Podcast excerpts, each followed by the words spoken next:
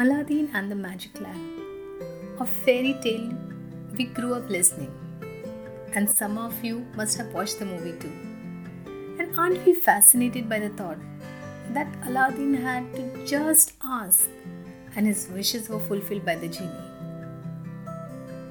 Do you ever wonder what would have happened if Aladdin didn't ask what he wished for? Would his wishes be fulfilled? I don't think so.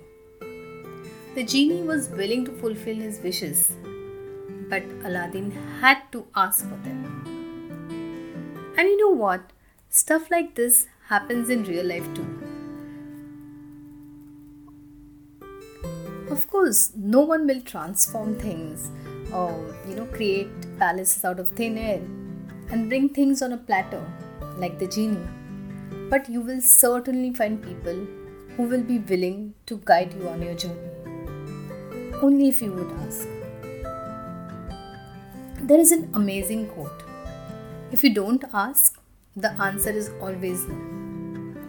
I totally understand that it is difficult to ask for help sometimes, especially if your conditioning, belief system is such that asking is something that weak people do.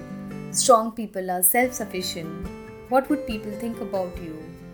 You think asking help asking for help makes you incapable, etc. etc. These thoughts and actions that follow them are learned behavior. We pick up beliefs from the environment, family, friends, our culture. I myself found it extremely uncomfortable to ask for help. Sometimes it was my ego that wouldn't let me. You know, how could I ask for help? I'm supposed to know everything, supposed to be self sufficient. Sometimes the fear of being judged. Log kya kahenge? And sometimes the fear of being ridiculed. For the longest time, I managed things on my own. Whether it was emotions, my personal life, professional life. And I realized that I was not getting very far. I was struggling with emotions. And I realized that I didn't have to go through all of this alone. All I had to do is ask.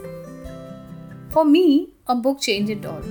The name of the book is Aladdin Factor by Jack Canfield and Mark Hansen. The authors described how simple acts of mindful asking can change the course of things, and I was just blown away.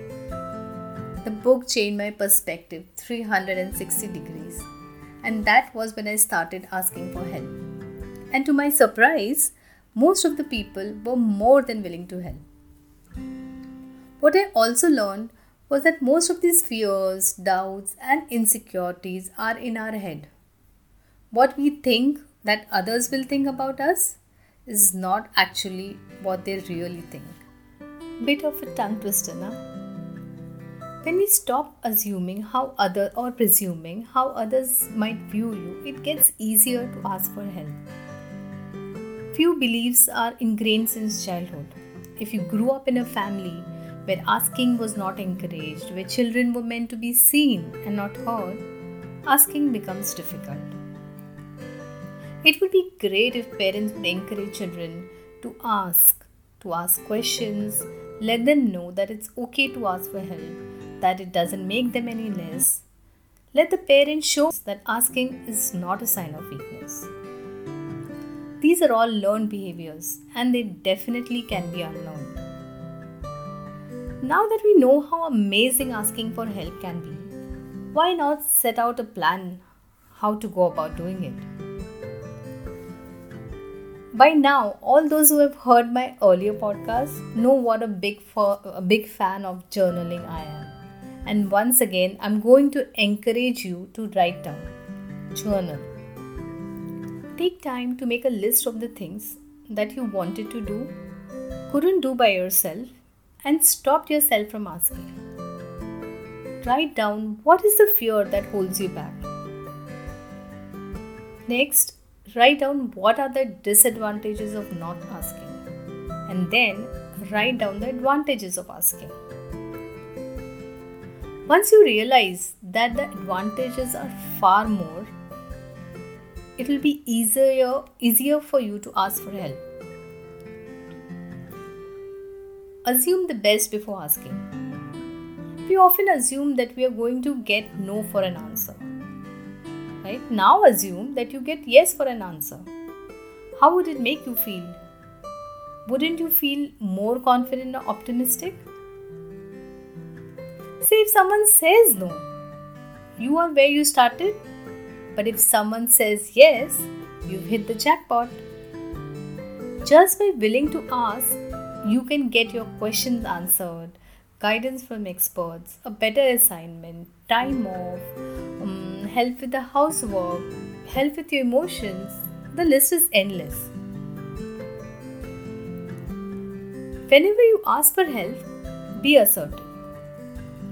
When you ask something genuinely, with confidence, not, uh, not feeling hesitant, you show the eagerness for growth and are ready to be a humble learner, people sit up and notice, and people really respond positively to it. If you ask in an assertive, polite way, you're more likely to get what you want. Asking for help, be flexible. Do not have set ideas about how and from where that help will come to you. It might be possible that um, the help may not come from the person you have approached, but they might be able to redirect you to someone else who might be able to help you. And lastly, be prepared for a no. Life is not about only the yeses, right? Asking doesn't always mean you will get it. Sometimes you will receive a no for an answer. But you need to prepare you need to be prepared for it and not take it personally. At least you know you took the effort to ask. When you don't take the no's personally, you will not be disheartened, and that will not stop you from asking in the future. Asking also brings about humility the feeling of not being arrogant, to think that we never need help. Everyone needs help. When you ask and get help, you will be more eager to help others. That's the circle of life and that's the beauty of helping.